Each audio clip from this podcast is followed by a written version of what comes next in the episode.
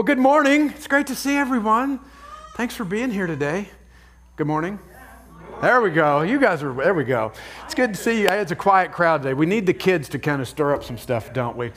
I'm Brent. I'm the lead pastor here, and man, it's great to be here today. Fall weather's among us. I'm Hawkeye fans. I'm sorry. Razorbacks lost two. It's fine, you know. The only two. God is still good. He's still running after us, all that good stuff. That's right. It's a day of lament, evidently. I need you to uh, think back with me. Way back, uh, way back, preschool. Anybody remember preschool? I don't. I have no memory that far. Anybody remember preschool? No. Kindergarten, anybody remember kindergarten? Okay, we remember some of those. So we're going to take a, a, step back a little bit. But do you remember maybe in preschool, maybe kindergarten or first grade, where we had these worksheets that were called in the right order? You remember those? So look at the screen here. In the right order. And you would have this, and it would say, What happened first? And it just says, you know, check the one that happened first. Pretty easy, right? Well, then as you grow up a little bit, get from preschool to first or kindergarten, it gets a little more difficult, and you would see something like this. Oh my goodness. You know, now you have three options which one was first, which one was second, and which one was third. And then for some reason, I'm not sure why, but they decided to make it a lot more difficult. But in doing so, they took all the fun out of it because they took out all the pictures, put a whole bunch of words on the page, and then you got stuff like this. Talk about taking all the fun out of learning how to make a pizza, right, Luke? I mean, that's not even fun at all. But the whole, so the question for you is this. This is where we all kind of started with reading comprehension. Why did why did we go through these exercises? Anybody know? Train your brain. Okay anything else? There's an order to things you know. okay. It's trying to help us understand that there is an order to things and those things matter in how we understand things. Now, if you're like me, as we get to high school, then they introduce the fun stuff like the stream of consciousness writers. You guys remember those? Like Virginia Woolf or uh, William Faulkner. Anybody read either of these books on the screen? I read Sound and Fury. Anybody read that one? I mean, it's just high school back in, I mean, craziness, you know. And that's where everything is nonlinear. And then as you read this book, you're trying to piece together things, and it's just not nearly as easy to understand. Like, why, why have they jumped around? Are we in the present? Are we in the future? Are we in the past? We don't know. But the point of this is that how things unfold, how things happen, is important. When there's an order to things, that matters. And we need to pay attention to those things. After all, why do we do those worksheets with small kids, with small children? It's for reading comprehension. It's to comprehend. And by definition, reading comprehension is to understand the meaning of what is written, to be able to make sense of what you're reading or some cases hearing. It's the whole idea of do you get it? You look at it and you go, do you get it? And that's, that's important because once we get it, it really doesn't even, a lot of times, it doesn't even matter if we remember all the specifics of everything. If we get it, we understand the concept and the idea, and it really can begin to shape and transform us. It can begin to ma- make an impact on how we think about the story, or even if it's something ha- having to do with our lives and how we live. So there's a flow and an order that help that uh, understanding the order of things helps us make sense of what is being communicated. That's important. And so we've been talking the last few weeks, we've been looking at this letter that the Apostle Paul wrote to a series of churches in a region called Galatia, which is in southern Turkey for us today.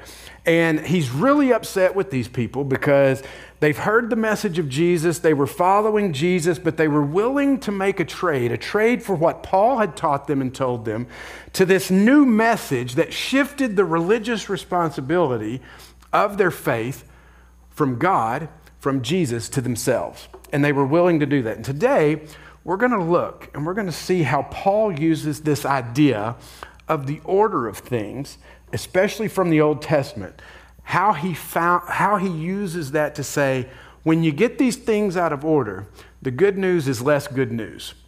But if we understand how God has been acting in history, how God has been revealing himself, you'll discover this is really genuinely amazing news.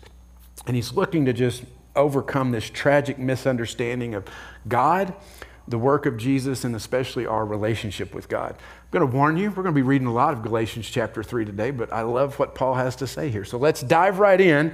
Galatians chapter 3, starting in verse 1. If you want to look, it'll be on the screens. And here's how he begins this part of the letter. You foolish Galatians. Now, right there, you know, we're, we're in for some fun, right? Anybody got that email before? You foolish person. Yeah. He says, Who has bewitched you? Before your very eyes, Jesus Christ was clearly portrayed as crucified. I would like to learn just one thing from you. Did you receive the Spirit by the works of law or by believing what you heard? Are you so foolish? Look, there he is again, building him up. Are you so foolish? After beginning by means of the Spirit, are you now trying to finish by means of the flesh? Have you experienced so much in vain? I mean, if it, if it really was in vain, so again, I ask you, does God give you his spirit and work miracles among you by the works of the law or by your believing what you heard? Now, if you think, if you were here last week and you heard Amy talk about uh, the problem of the law, and that if we could get righteousness that way, then Paul says Christ died for nothing. Um, and as Paul continues to write, as he unfolds this, he poses to them six hypothetical questions. He's not looking for them to answer them, but really it's the same question asked six different ways, asking them to really think through what are you doing?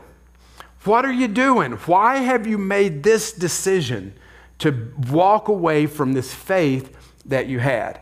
And he starts with this question Who bewitched you? Which more probably literally translated would be, Who put a spell on you? I mean, they believed in spells, they believed in this kind of thing back then, and so that he was saying, Somebody come in and put a spell on you, and I don't think Paul actually meant somebody did, but he's trying to shake him up. It's a, a critical question Who put a spell on you? And then he says, How did you receive the Holy Spirit? By works, by something you did, or was it just by believing this message that I have? And we need to think about the implications of Paul saying this. How did you receive the Spirit? Because in this time, in the first century church, when the Spirit came upon people, it came usually with the miraculous. I mean, when you read about it in Acts 2, they spoke in tongues and miracles are being done. Acts 10, at Cornelius' house, they have kind of a similar experience. And so when Paul says, How did you receive the Spirit? he's actually saying, We've seen this. You've experienced this. Think back for just a moment. How did you receive it? And he's notice he's not saying you received a false spirit, you didn't receive a spirit. Oh, he's like, no, you received the Spirit of God. Think back, how did that happen to you? How was your experience in that? Which is interesting because he wants him to think back to an experience. And then he says, Are you so foolish? Again, got this idea. He's, he's not holding any punches here. And at some point, you're either going to feel some guilt or shame over what Paul's saying, or you're just going to get angry about it. You know, he keeps calling you a fool. It's like, now hold on, can we stop a moment? Or you'll dig in and say, why is he, why is he saying it this harshly? And he says, Are you now trying to finish by the flesh by what you do? He's like saying, You knew this started in this way, but now you've shifted. Why are you doing that? Are you trying to push God out of the way now? Are you trying to say, no, no, no, God, I've got this? I mean, I understand that personally. I mean, I've seen many times God doing something in my life, and then I say, oh, God, I got this now. Don't need to pray about it anymore. Don't need to seek you. Don't need to ask. No, I got this, God. And that's what he's asking him. And then he says, Was your previous experience in vain? Was it pointless? Was there a meaning behind what you actually experienced? And it's that experience question again and then he asked that final question Was the Spirit given by works or, uh, or belief? Paul is agitated. I can relate. I can relate. Maybe you can too. Something happens and you start working it over in your mind. You start seeing people move and you start understanding. And the more you think about something, the more you dwell on it, the angrier or the more frustrated you get. Anybody ever done that before? Never. Just me. Thank you. And for Paul, he's dumbfounded. Why can't they remember what they experienced? Why can't they remember what they went through? How could they forget this so easily? And for us, there's a challenge here because sometimes in our Christian experience world, we want to take experience and say that, that it's less than intel, uh, you know, understanding, information, the mind. And yet, here, Paul is clearly bringing that saying, Your experiences matter. There's validity to what you went through, but I need you to think back to that moment. I need you to think back. And maybe you need to, in this moment, if you're following Jesus, you know, sometimes we get a little cold. Sometimes we move away. Sometimes our faith begins to dwindle. We have some questions or doubts and we don't experience things. And maybe we need to do what Paul's saying, even in saying, going back. Go back to that experience when you first followed Jesus, when you came face to face with Christ. What was that like? Paul is bringing them back to that moment, their first experience of, of knowing and experiencing God. And what, the, what Paul is continuing to address is this group of agitators that have come in. And what they're essentially trying to do is convince these people that they're not in, they're not following Jesus, that they haven't done enough they haven't gone far enough, done everything that's required. And so, as they listen to these people's message, they would go, Hmm, I wonder if we are in. Maybe we do need to change. And Paul's looking at them in this moment saying, This isn't the problem. You already know Jesus. You are already in. That's not the problem. But the agitators were coming in and telling them something like this Yeah, what Paul said is fine, but you got to go further. Because, I mean, think about it. You're just, you're not good enough yet. There's more that has to be done in order for you to really be a child of God. There's more that you have to do. And Paul tells them, you know, think back. Before these agitators came in, before you had all these questions in your mind, think back. What brought you to Christ? What brought you to faith? What helped you get there? And it wasn't anything you did, it was an experience with God. But I must admit, I understand the people here in these churches. I understand their questions. I get it. I mean, do you? Have I done enough? Anybody else struggle with that question sometime? Have I done enough?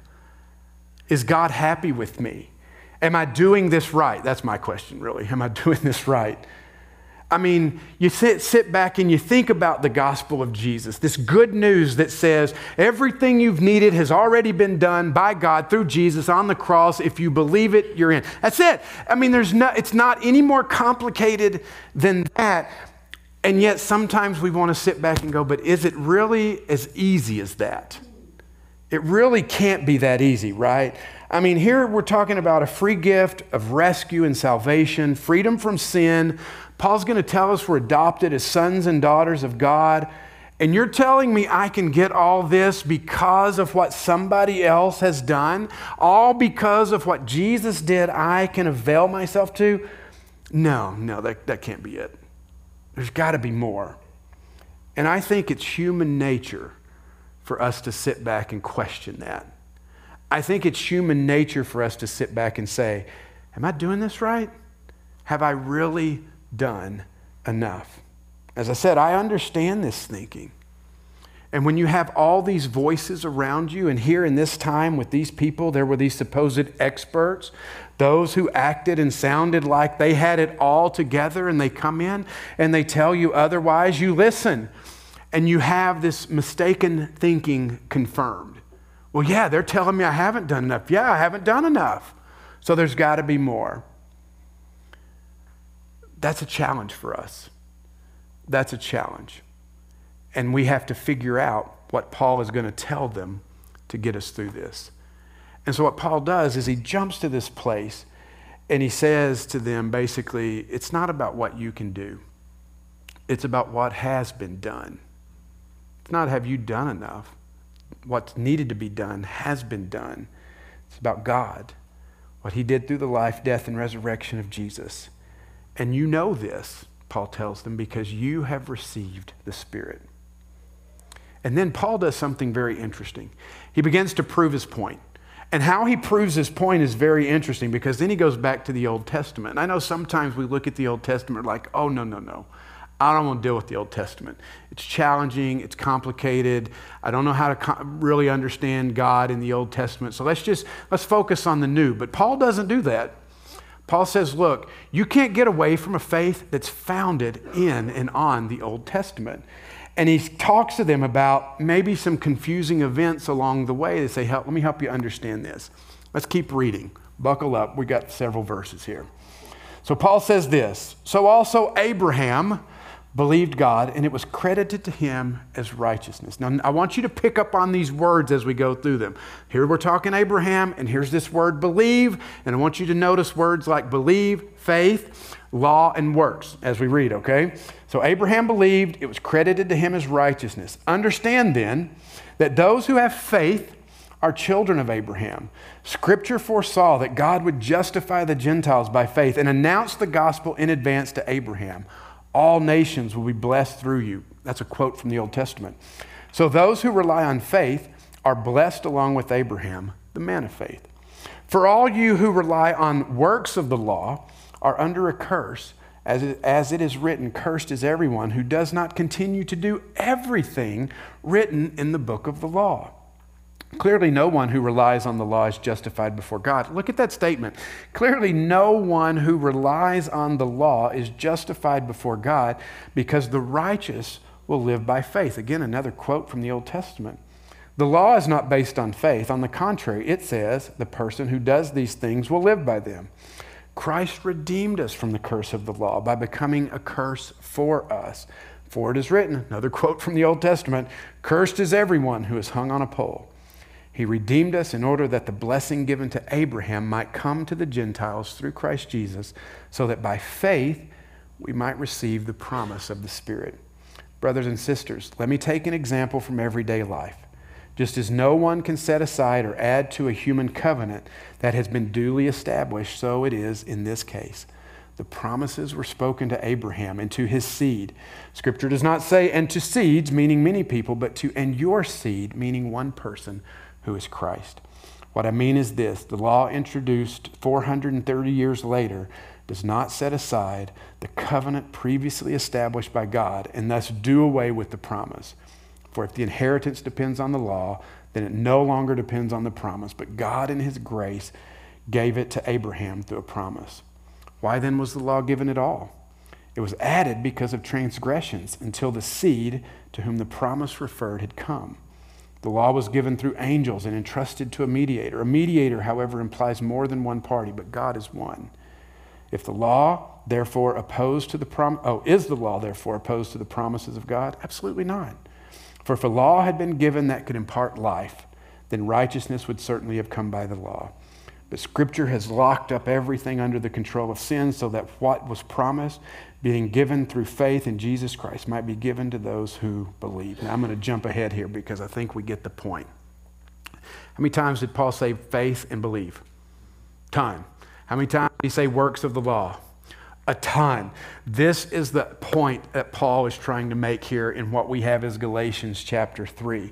What I need you to see is two people and two events. That's essentially what Paul is bringing us back to. Two events and two people from the Bible, two well known figures from the Bible. What are the two events? He's talking about a promise, and the other event is the law on Mount Sinai. And what are the people? Abraham and Moses. Who got the promise? Abraham. Who got the law? Moses. And this is what Paul is needing them to see and understand. He pulls from this Jewish history to help them see how we came to know God. He says, What brought you to God, faith or the law?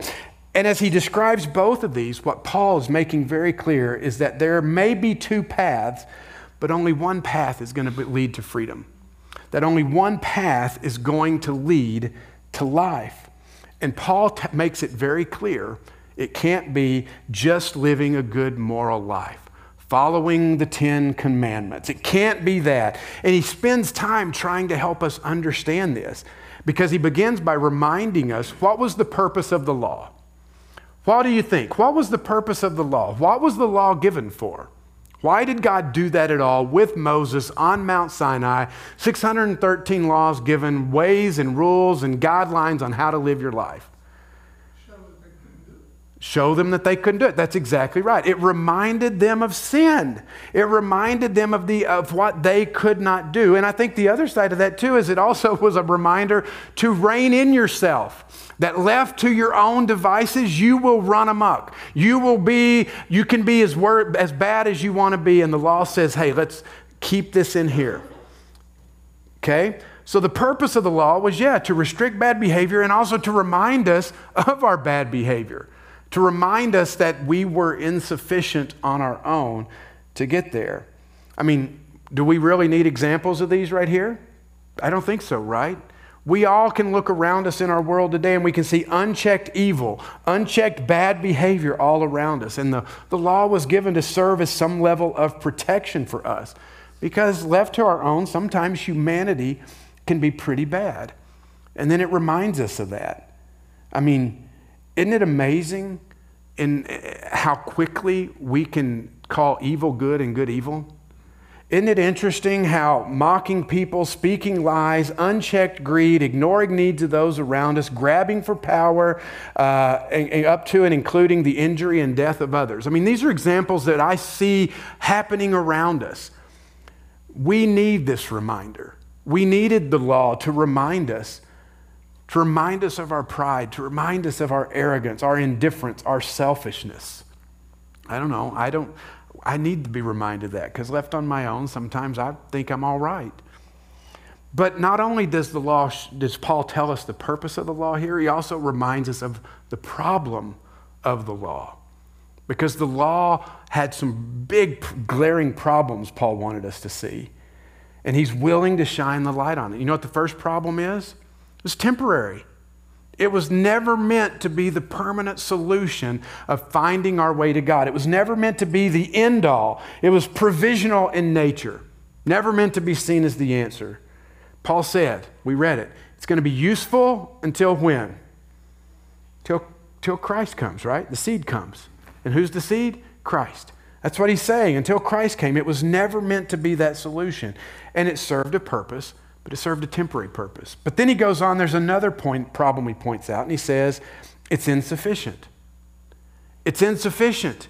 It cannot do what you think it can do. It's a poor stand in for what's to come.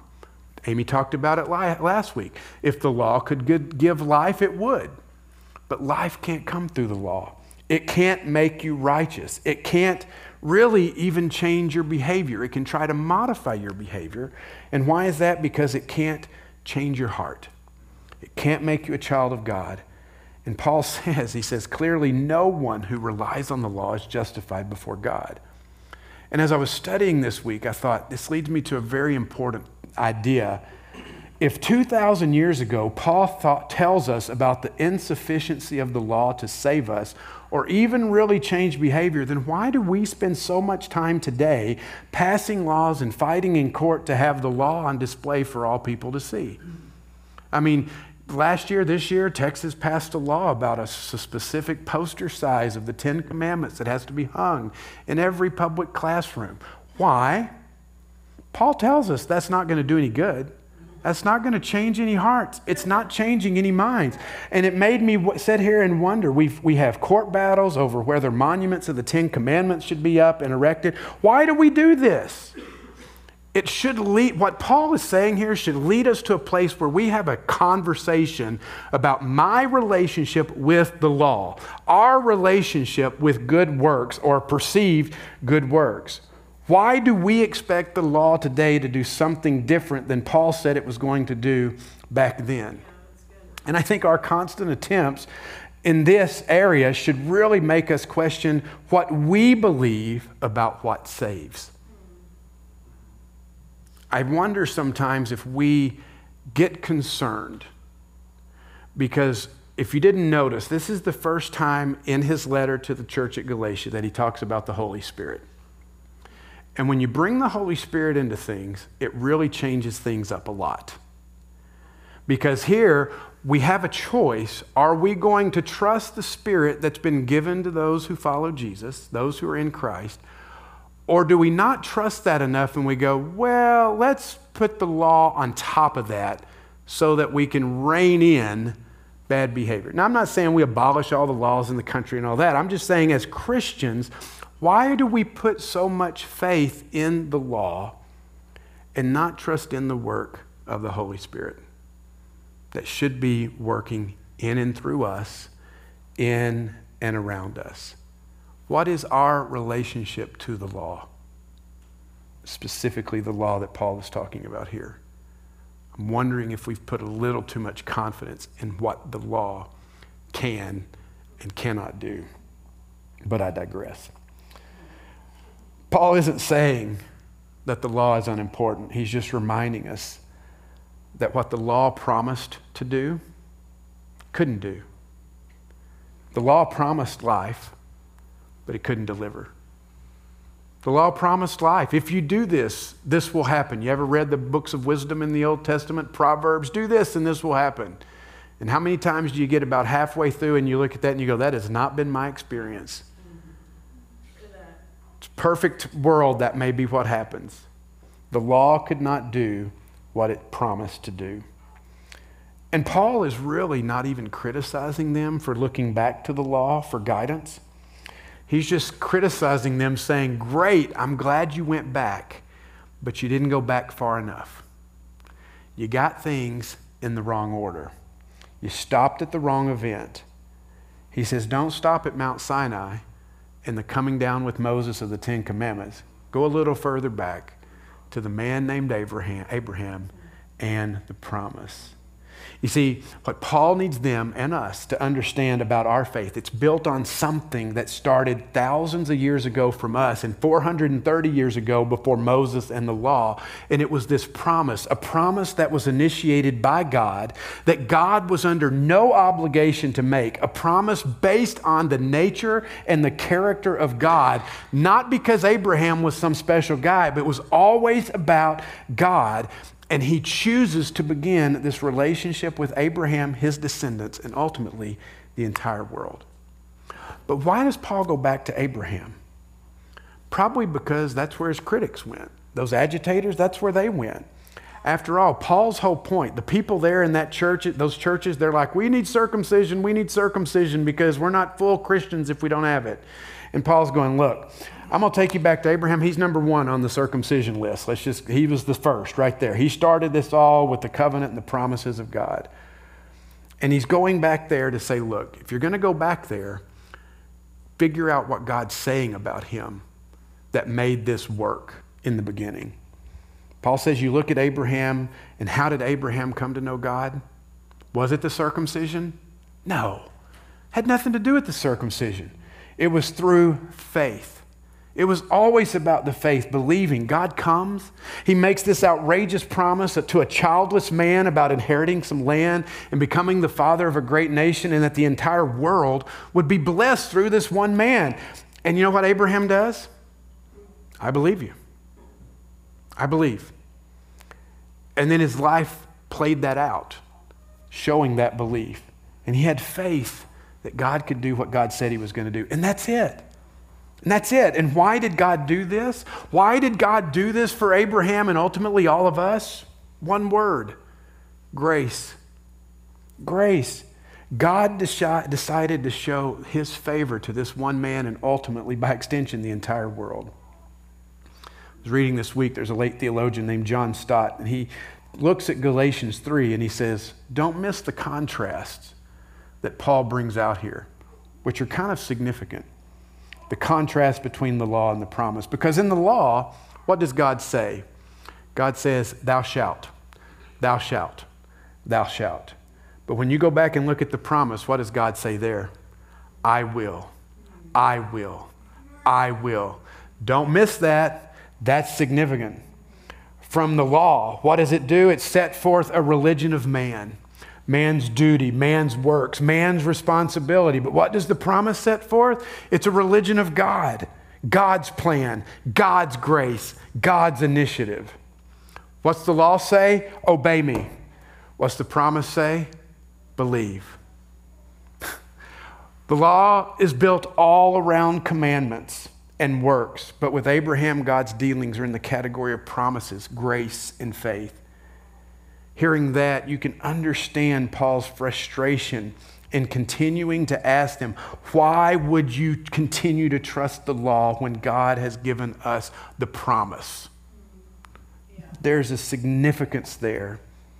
And Paul isn't setting up Abraham against Moses. He's not saying Moses was unimportant. He's not saying that at all. What he's saying is that the same God who gave the law also gave the promise, but he gave the promise first.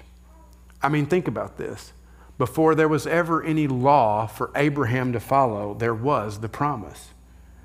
And just those, there's no confusion. What is the promise? It's not about some land in the Middle East that Abraham was going to get. Yeah, that's part of it. But the promise was bigger than that. The promise was salvation, redemption, justification, righteousness, a spiritual inheritance to all who are in Christ. And what does Paul what Paul does when he starts talking about the seed is he's showing how this promise from Abraham, this seed, this, this theme this thread runs through the law and Moses, and it leads us all the way up to the fulfillment in Jesus. And Paul says this that promise that was made can't be changed, it's irrevocable. Through hundreds of years of Jewish people who turned their back on God, went through captivity, none of that negated. The crucifixion of Jesus did not negate it the promise God made was made for good. And I love how Paul brings this together to a Galatian audience who wouldn't have been mostly Jewish, would mostly been Gentile. And he continues to bring in these things about the promises. He says, Think about how this promise works. And I want you to think about how this would have made these Galatian Christians feel when Paul says this Scripture foresaw that the God would justify the Gentiles by faith. What's he telling them there? You're in. You're included. That promise to a Jewish guy thousands of years ago is the promise that you get to claim. As I read through this chapter several times this week, I began to see progressions. Progressions, the order of things became very important. And what were the progressions? It started with Abraham and Moses leading to Jesus, and we're getting to next couple weeks the Holy Spirit. They were stopping at Moses, but you got to go back further. Another progression was it began with the promise, led to the law to show us how insufficient the law could be, but then brings us to the good news of Jesus, this belief and grace that we have. From belief, yeah, there's obedience and freedom. And that's a critical one too, because how often do we think obedience has to be first and then belief? But Paul is going to tell us in the coming weeks that it begins with belief and our belief, when we encounter Jesus and have a life changing experience with Him, it will change how we live. We will want to obey. And then it's through obedience that we're going to find freedom. And we'll deal with that in the coming weeks. I'll tell you, I feel like a bit of a broken record at this point, but Paul is hammering this point home from very different angles. And the question is just simply this What are you trusting in? What are you trusting in? What are you trusting in? Your ability, your good deeds to keep the law, or faith? Believing the good news of Jesus, believing in his death and resurrection. As I said in the beginning, Paul is laying out two paths before us there's the path of faith, path of works, path of promise, the path of law. But only one of those paths leads to life. Which path are you on? Let's pray.